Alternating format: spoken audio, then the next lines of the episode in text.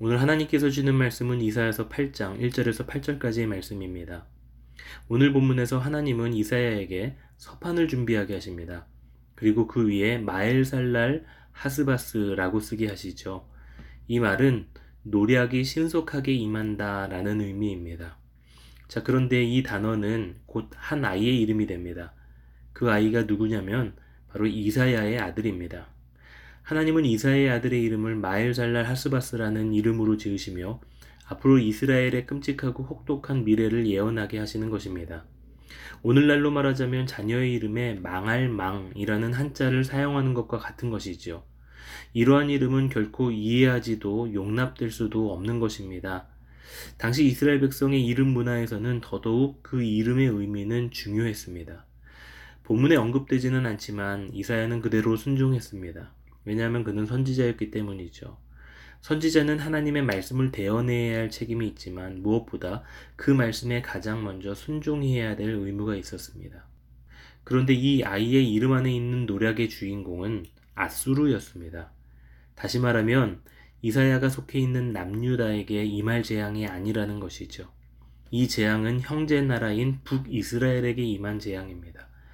그렇다면 하나님은 이사야의 아들의 이름을 마엘살랄 하스바스로 지으신 이유는 남유다로 하여금 영적인 긴장감을 느끼게 하기 위함이셨던 것입니다. 이사야는 다른 선지자들과는 달리 궁정 선지자였습니다. 일반 백성뿐만 아니라 왕에게도 나아가 하나님의 말씀을 대언할 수 있을 만큼 영향력 있는 선지자였죠. 이 대선지자 이사야의 아들의 이름이 이러한 이름이라는 것은 많은 사람들에게도 알려지게 되었을 것입니다. 그리고 백성들에게는 그 이름이 전해주는 메시지에 대해 반응해야 할 의무가 있었습니다. 그 의무는 바로 하나님의 능력을 구하는 것이었습니다. 5절에서 8절의 내용은 그들이 하나님 대신 누구를 의지하고 있었는지를 분명하게 폭로해 줍니다. 6절 말씀에 실로와 물은 기온샘에서 실로암 연못으로 이루는 흐르게 되는 예루살렘에 있는 물입니다. 이 물은 하나님의 능력을 의미합니다. 그런데 이 물이 흐른다라는 것은 하나님의 능력이 유다에게 지속적으로 흐르고 있다라는 사실을 보여주는 것입니다. 그런데 그 여호와의 도우심이 끊어집니다. 그 능력이 끊어집니다. 그 이유가 무엇인가?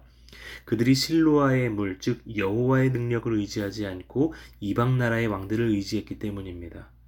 하나님은 그 실로와 물을 덮을 만한 큰 하수가 뒤덮을 것이라고 말씀하시는데 이 큰 하수가 바로 아수르 왕을 의미하는 것이죠. 정리해 보자면 하나님은 이사의 아들을 통해 예루살렘에 분명히 경고했습니다. 그러나 그들은 영적으로 깨어있지 못했고 경각심을 갖지 못했습니다. 신앙인이 영적으로 깨어있지 못할 때 가장 먼저 하게 되는 본질적이고 위험한 실수는 바로 우리의 눈이 하나님보다 세상의 나라를 더 크게 보게 된다라는 것입니다. 그리고 결국 그 세상 나라를 더 의지하고 붙들게 되는 것이지요. 당시 세계적 패권을 지니고 있던 아수르의 침략 앞에서 우주적 패권을 지니신 여호와의 능력을 의지해야 했던 남유다였습니다.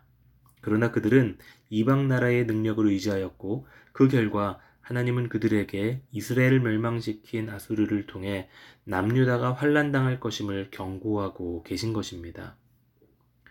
혹시 우리 가운데 우리를 두렵게 하는 아수르라는 존재가 있는지 생각해 보시기 바랍니다. 그 아수르는 돈이라는 모양으로 미래라는 모양으로 건강이라는 모양으로 또는 관계라는 모양으로 우리에게 패권을 자랑하며 다가오고 있는지 모릅니다. 그 패권 앞에 우리는 속수무책으로 넘어지고 두려워하며 우리의 주도권을 내어주고 있는지도 모릅니다. 그러나 우리가 기억해야 될 가장 중요한 사실은 그 패권은 결코 우주적인 패권자이신 예수님 앞에서 무기력하게 무너진다라는 진리입니다. 그렇습니다. 예수님은 2000년 전 십자가에서 그분이 온 우주를 정복하신 진정한 패권자이심을 세상에 선언하셨습니다. 그리고 그분을 믿고 따르는 우리가 예수님의 패권함 앞에 순복하며 세상에 없어질 권력과 힘을 의지하지 않기를 원하고 계십니다. 이제 우리는 이사야의 아들 마알살랄 하스바스라는 이름 앞에 서 있습니다. 그리고 그 이름 앞에서 다시 한번 우리의 옷깃을 여미고 영적으로 새롭게 단장해야 할 것입니다. 우주적인 패권을 지니고 계신 예수님 앞에 우리의 눈과 마음과 생각을 집중하며 그분의 능력을 의지하며 살아가야 하는 것이죠. 이 신앙의 결단이 오늘 이 이사야 선지자의 시대적인 메시지를 통해 우리의 삶 가운데 일어나게 되는 오늘 하루가 되시기를 주님의 이름으로 축복합니다.